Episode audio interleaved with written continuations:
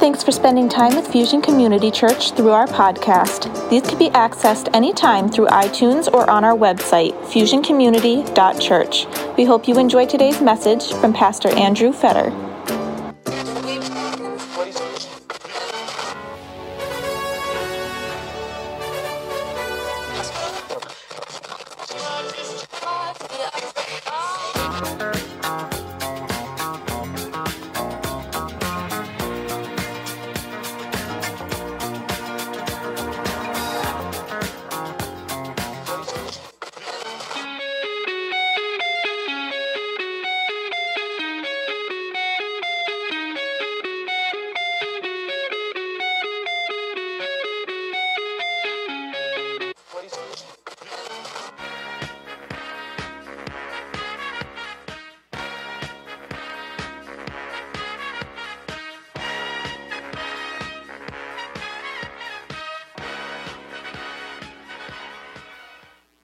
Young man, there's no need to... Sorry, I didn't do that the other two, but it's hard not to sing that song, right?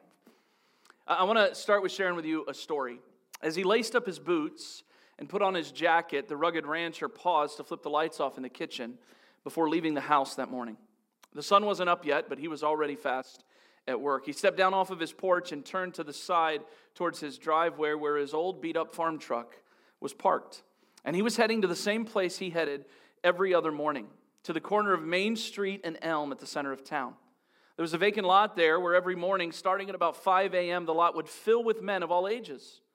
Young men who were single, husbands, dads, even grandfathers would be standing all together, no matter if that day was going to be sunny and warm or rainy or cold and snowy. These men just wanted to work an honest day's work and provide for their families. They didn't have steady jobs with guarantees of employment Monday through Friday, but every morning would be filled with hope that there might be a job for them that day, although most days there were more men than there were jobs to go around. Each one of those men were praying as early as possible some wealthy landowner or business owner would swing by that lot and invite some of them to come and work for just the day, a hard day's labor so they could put food on the table for their family. And that day, after climbing in his beat-up old pickup truck, that was exactly the goal that the rugged rancher had, and that's where he was heading. When he arrived, there was a small group of men hoping that an incredible opportunity might present itself that day, and they had no idea what was about to happen to them. The rugged rancher pulled up in that rusty old truck. He rolled down his window. Yeah, it was one of those kind of windows. And he offered one gold coin to anybody that would like to come to his vineyard and pick grapes. And without skipping a beat, 6 guys almost trampled each other to get in the back end of that truck. A gold coin for one day's work? It wouldn't make them rich, but it was more than they'd hoped to receive that day. About 3 hours later, after the sun had risen, with far more work than just 6 men could accomplish, the rancher decided to leave his vineyard and head back into town to see if he could find other guys looking for a job. And although there were no specifics arranged, when he arrived back at that empty lot, there were guys willing to work. And so he invited them into the back of the truck and said, "Hey, if you come work for me the rest of the day, I'll make it worth your while, and I'll give you what you're worth. I'll reward you for it. Just trust me." At noon, halfway through the workday, the rugged rancher went out again for more laborers, and he found more in the lot waiting to work. Then again at 3 p.m., with only 3 hours left in the workday, he decided he'd go out just to see if there were a few more still wanting to work, and sure enough, there was. And then at 5 p.m., with just 1 hour left until dark, the rancher made one final trip for anyone else that would want to put in an hour of work. And sure enough, there were a few still remaining, willing to come and to work in his vineyard. When all was said and done, over 20 men chose to work the rancher's fields that day. And as the sun was setting, the boss spoke to his foreman and said to line the guys up before they dismissed them so they could receive their pay. Specifically, the rancher instructed the foreman to line the men up from last to first, meaning that those who were the most recent employees that had only been there for an hour, put them at the front, then those that had been there 3 hours next, then 6, then 9, then 12. And so those who arrived early in the morning would be at the very back. And so with a stack of gold coins in his hand, the rancher began to hand out the pay to each worker. To those first in line who were last to arrive, who worked just 1 hour, he gave them a gold coin. To those who came at 3 p.m. and worked for 3 hours, as they approached the front of the line, he handed them one gold coin as well. to those who came at lunchtime, and those even at mid-morning. When they got to the front of the line, he gave them each one gold coin, until finally the six at the back, who had arrived first in the morning, came to the front of the line. And the rancher gave them each one gold coin as well. Now, as you can imagine, at the beginning of the line, those who had only worked 1 hour, there was great cause for celebration and excitement that they had been generously overpaid for their efforts. One gold coin for only 1 hour of work. And yet, as the line began to get smaller and those at the back got closer and closer to the front, seeing what was going on ahead of them, that excitement and jubilee began to fade. As they got closer to the man handing out the money, a growing frustration was bubbling within them. They thought if the boss was handing out one gold coin to the men that only worked 1 hour, they assumed they'd get far more after spending an entire day out in the heat serving. Yet the rancher continued all along to only hand each one man one coin. One of the men finally couldn't keep quiet any longer, began to question the rancher. "Excuse me, sir, this doesn't seem fair. These last few men worked only 1 hour, and they're receiving the same amount that the six of us are receiving after spending all day in your vineyard carrying the burden of working in the scorching heat." Another one spoke up after seeing the courage of that one and wanted to add to the conversation. He said, "Sir, you have made those who gave so much less equal in value to us who gave a whole day. That isn't fair." And immediately, all the men that stuck around at the end of the line were grumbling. They began to shake their heads in disagreement, feeling that this behavior was incredibly unjust, waiting for the rugged rancher to respond. After a moment of silence, the rancher took inventory of the room, and then he asked the six men who he'd met earlier that morning one question. He said, "Gentlemen, when I pulled up to you in my rusty truck on the corner of Main Street and Elm, what contract did we agree to for your labor today?" The six men immediately looked at one another, kind of hung their head in despair, and then one spoke in a quiet voice, "Sir, you offered us one gold coin for 1 day's of work." The rancher looked at the men eye to eye, and for just a moment or two, and then spoke up and he said this, "Friend, I'm doing you no wrong. Did you not agree with me for one gold coin? Take what belongs to you and go. I chose to give this last worker as I give to you. Am I not allowed to do what I choose with what belongs to me? Or do you begrudge my generosity? On my ranch, the last will be first, and the first last." Now, this is a more contemporary, kind of expanded version of the parable Jesus told in Matthew chapter 20. If you weren't aware, in Jesus' version, there was no rusty pickup truck with an old school roll-down window, right? Didn't happen back then. But this is called the parable of the laborers in the vineyard. I would assume that throughout the story, before connecting it to something Jesus told, you probably found yourself heartbroken and irritated on the unfairness on the part of the rancher to pay all those guys the same amount of money, even though the amount of work that they accomplished was so vastly different.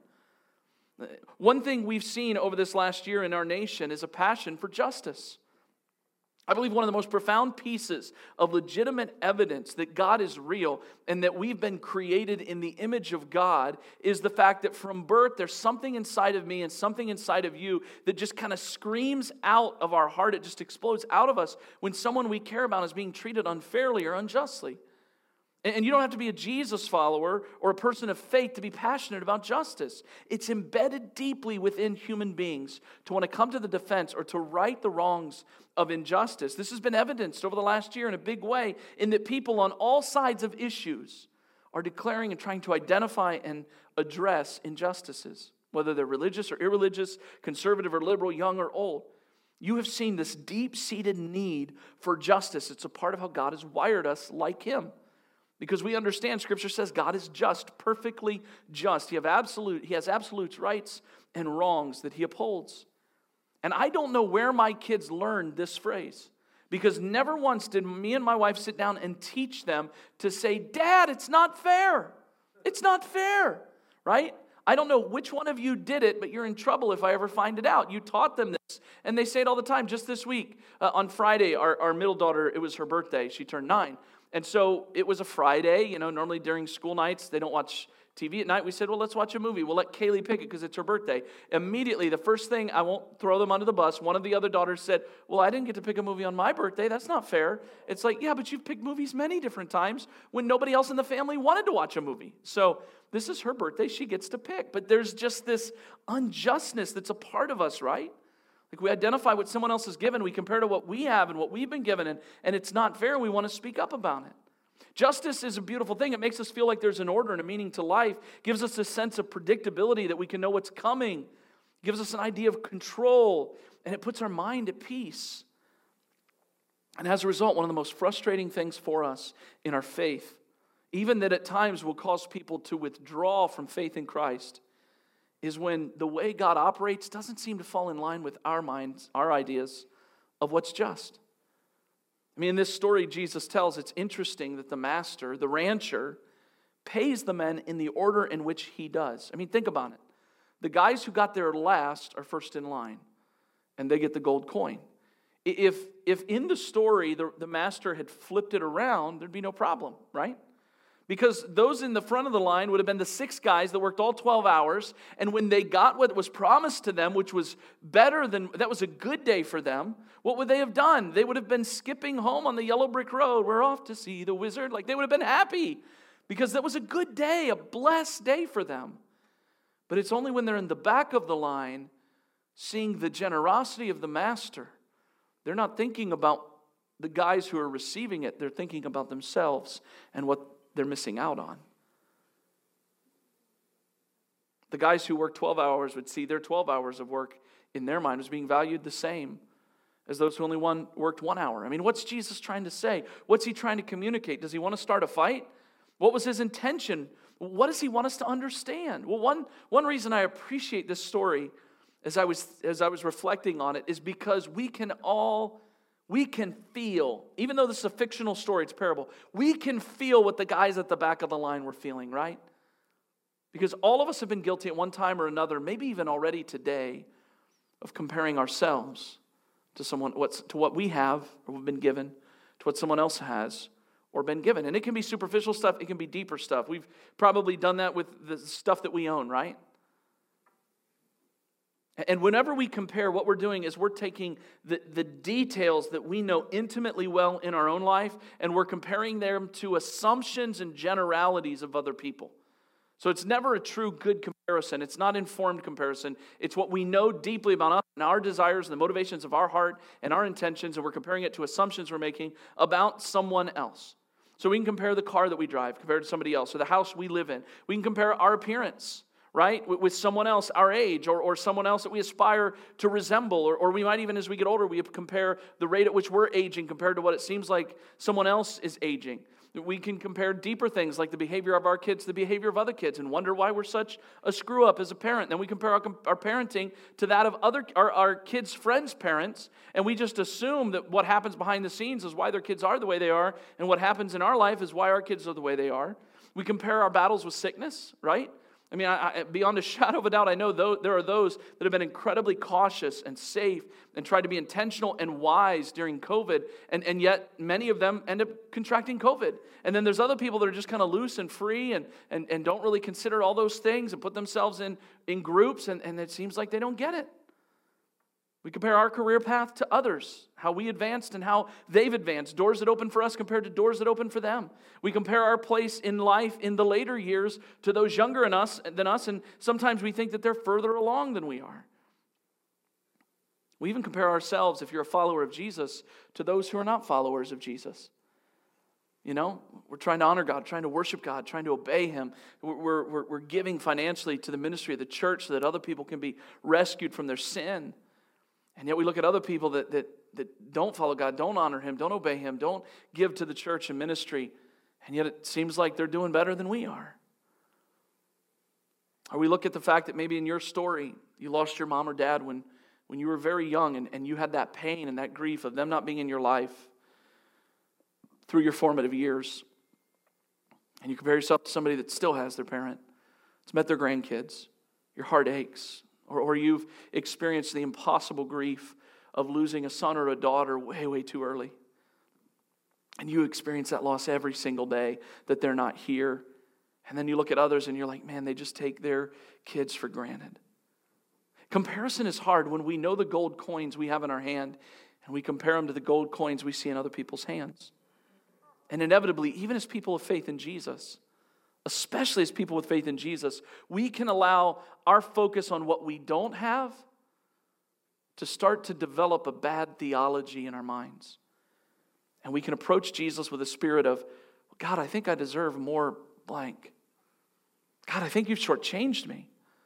I mean, look at all I'm doing for you. Look at, I'm trying to follow you. I'm trying to worship you. I'm trying to honor you. And yet, things keep going bad. That was the spirit of those laborers with the rancher.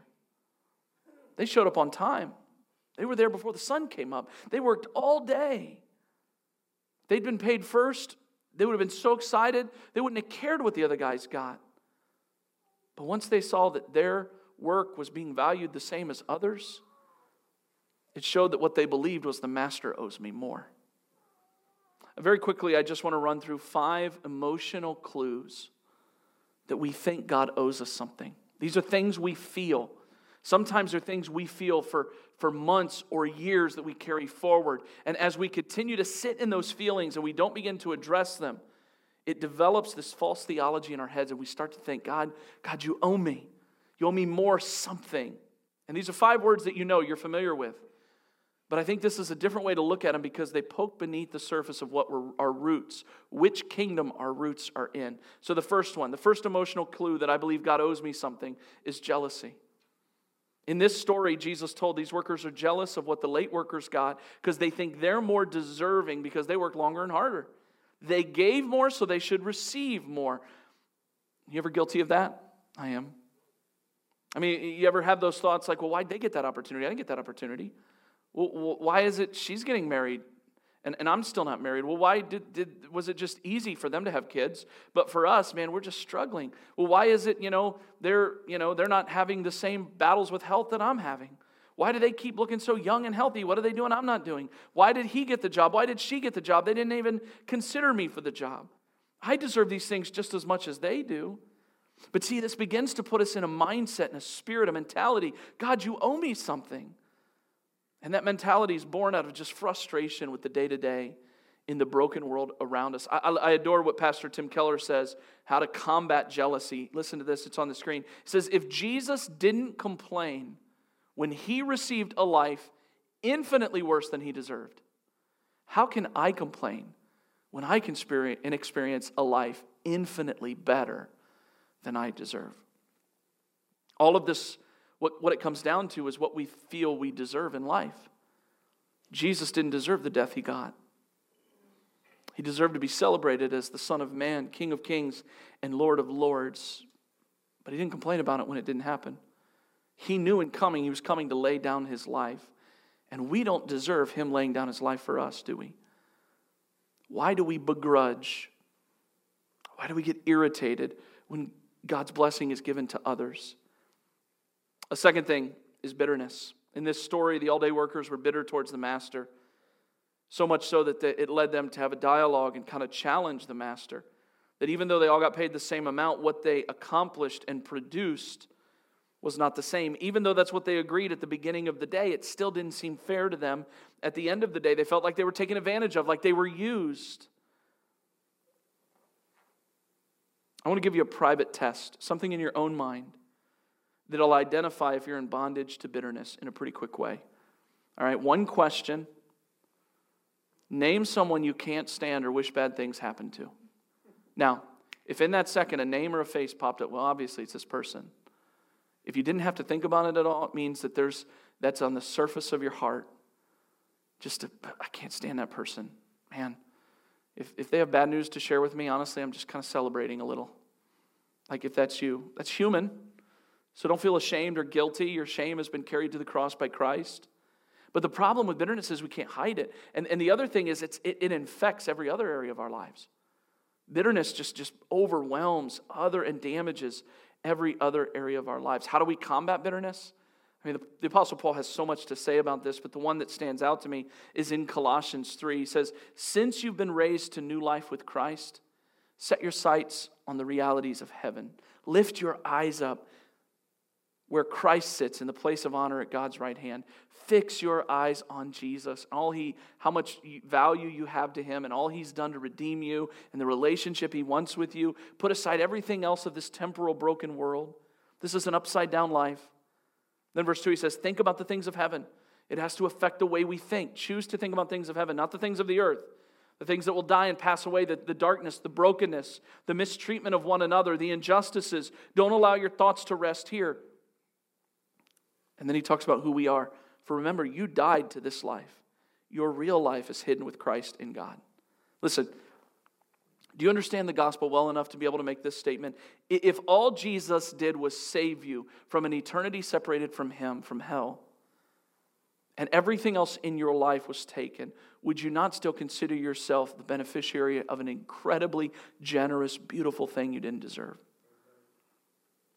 It's easy to say. It's tougher to live out the reality of in those times where it feels like we're in the deepest, darkest valley. A third thing, insecurity. An emotional clue in my life that I'm carrying this idea that God owes me something. Even though you may say, well, I don't think God owes me anything.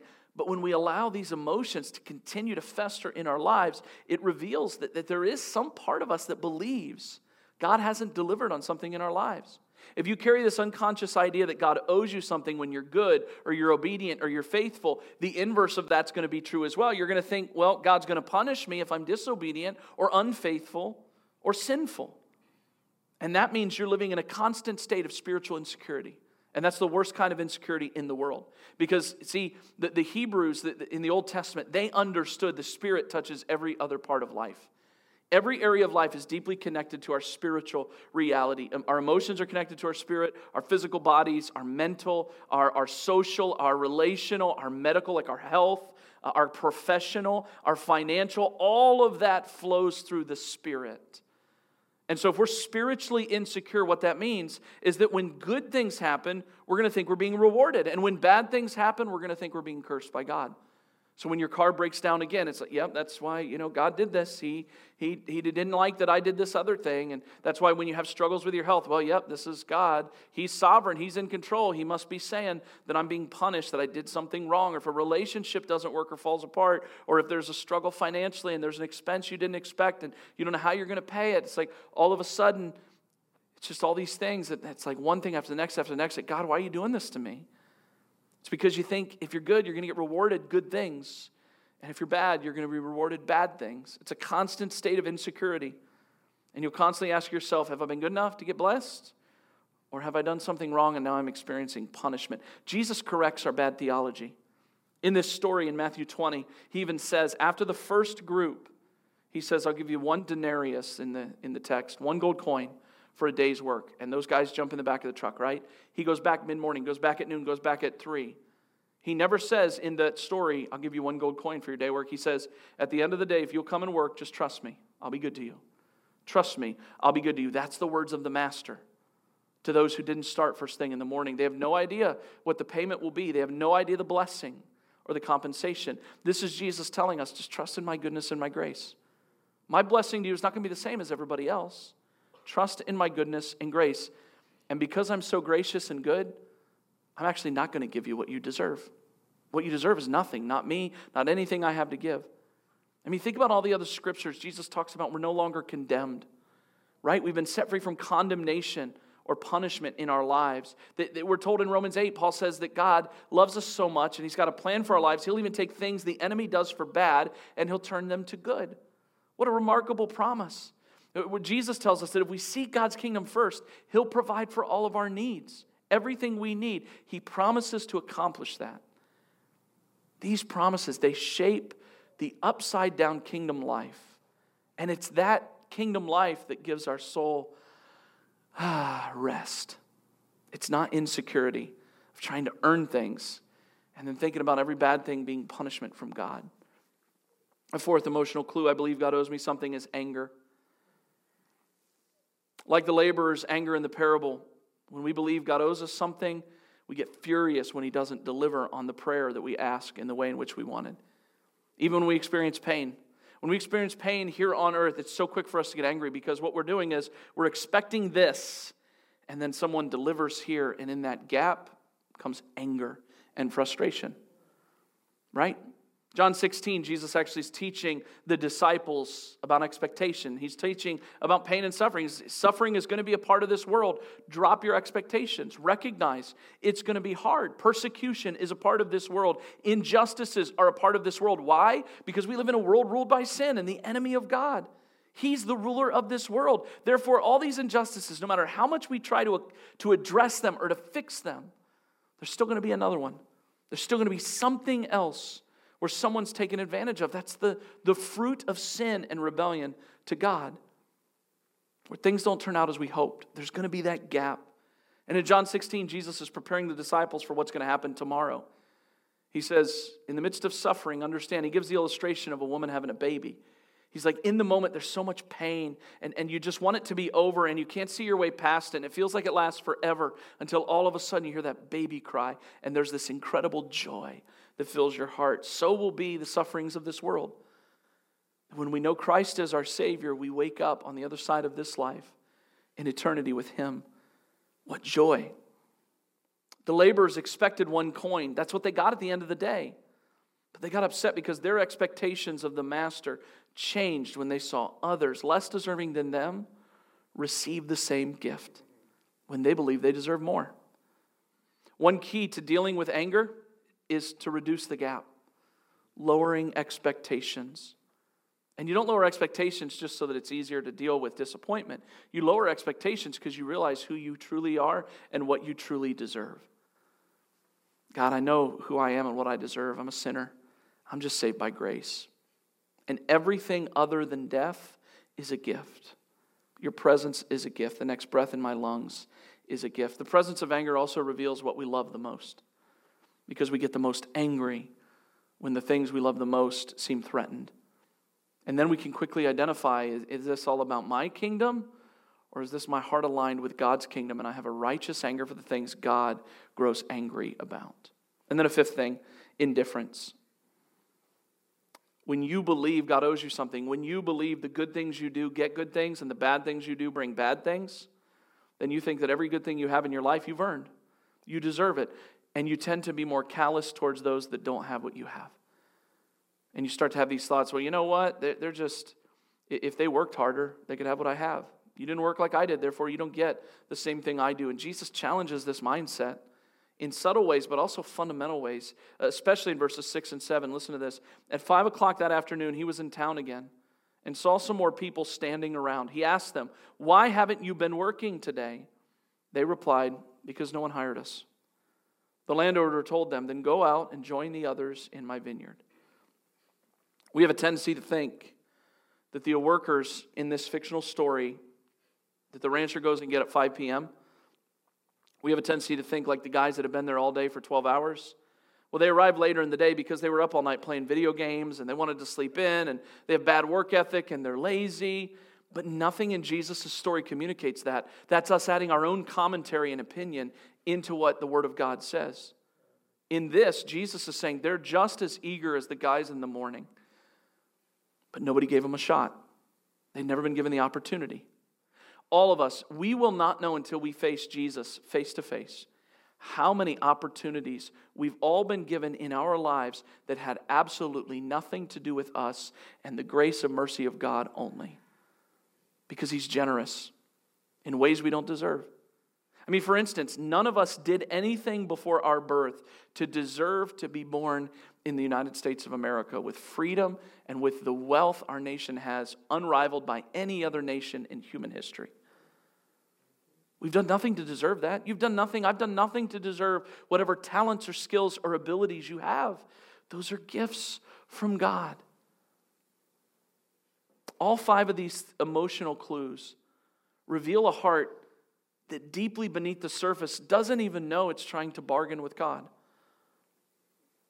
Jealousy, bitterness, insecurity, anger, and indifference, they exist in us at times because we feel like we've been cheated in some cosmic way by God.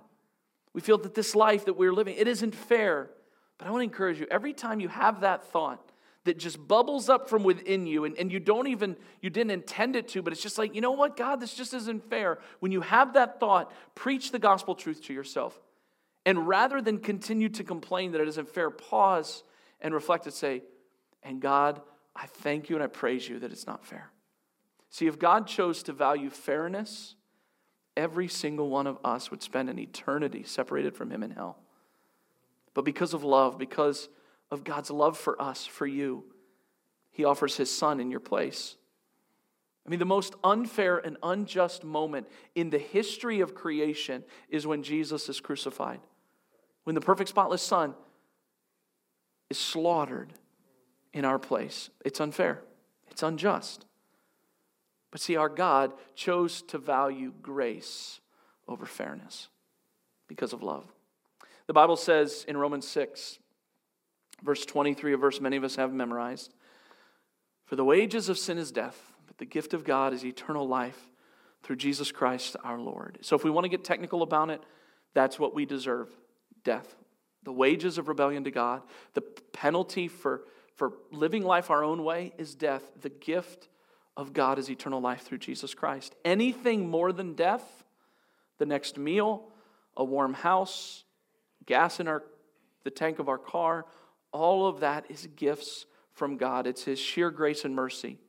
And when you really think about this story Jesus tells, and then you zoom out and look at the whole of the New Testament, what you see is that Jesus is the one that worked all day. We came at the last hour, and we're reaping the benefits of the one gold coin Jesus accomplished for us. We sat around and did nothing all day until the last hour.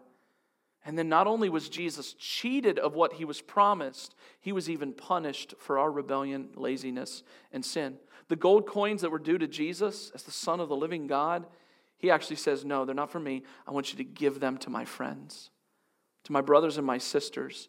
I'm going to lay down my life and I'm going to pay the penalty of their sin so they can be set free." And what are we given? We're given righteousness. Not that we have the power to be right, but we're given right standing with God, peace with God, because of who he is and because of his love. That, I don't know about you, but to me that is some upside down, backwards, generous stuff that is not the world we live in. It's a whole different ethic. It's a whole different realm. That's who God is. Let's pray. Lord, we thank you so much for this day. Thank you so much for your presence in our lives. We thank you for your word. We thank you for these stories, God, that have so much beneath the surface to dive into. You are glorious. You deserve the highest praise.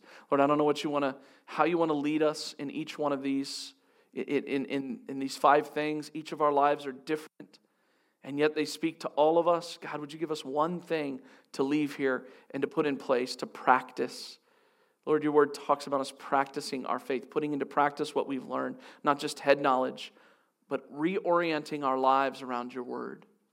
Would you make it clear the next step in our faith journey you have for us to take, knowing that you've given us the power to take it by your Holy Spirit? In the awesome name of Jesus, we pray.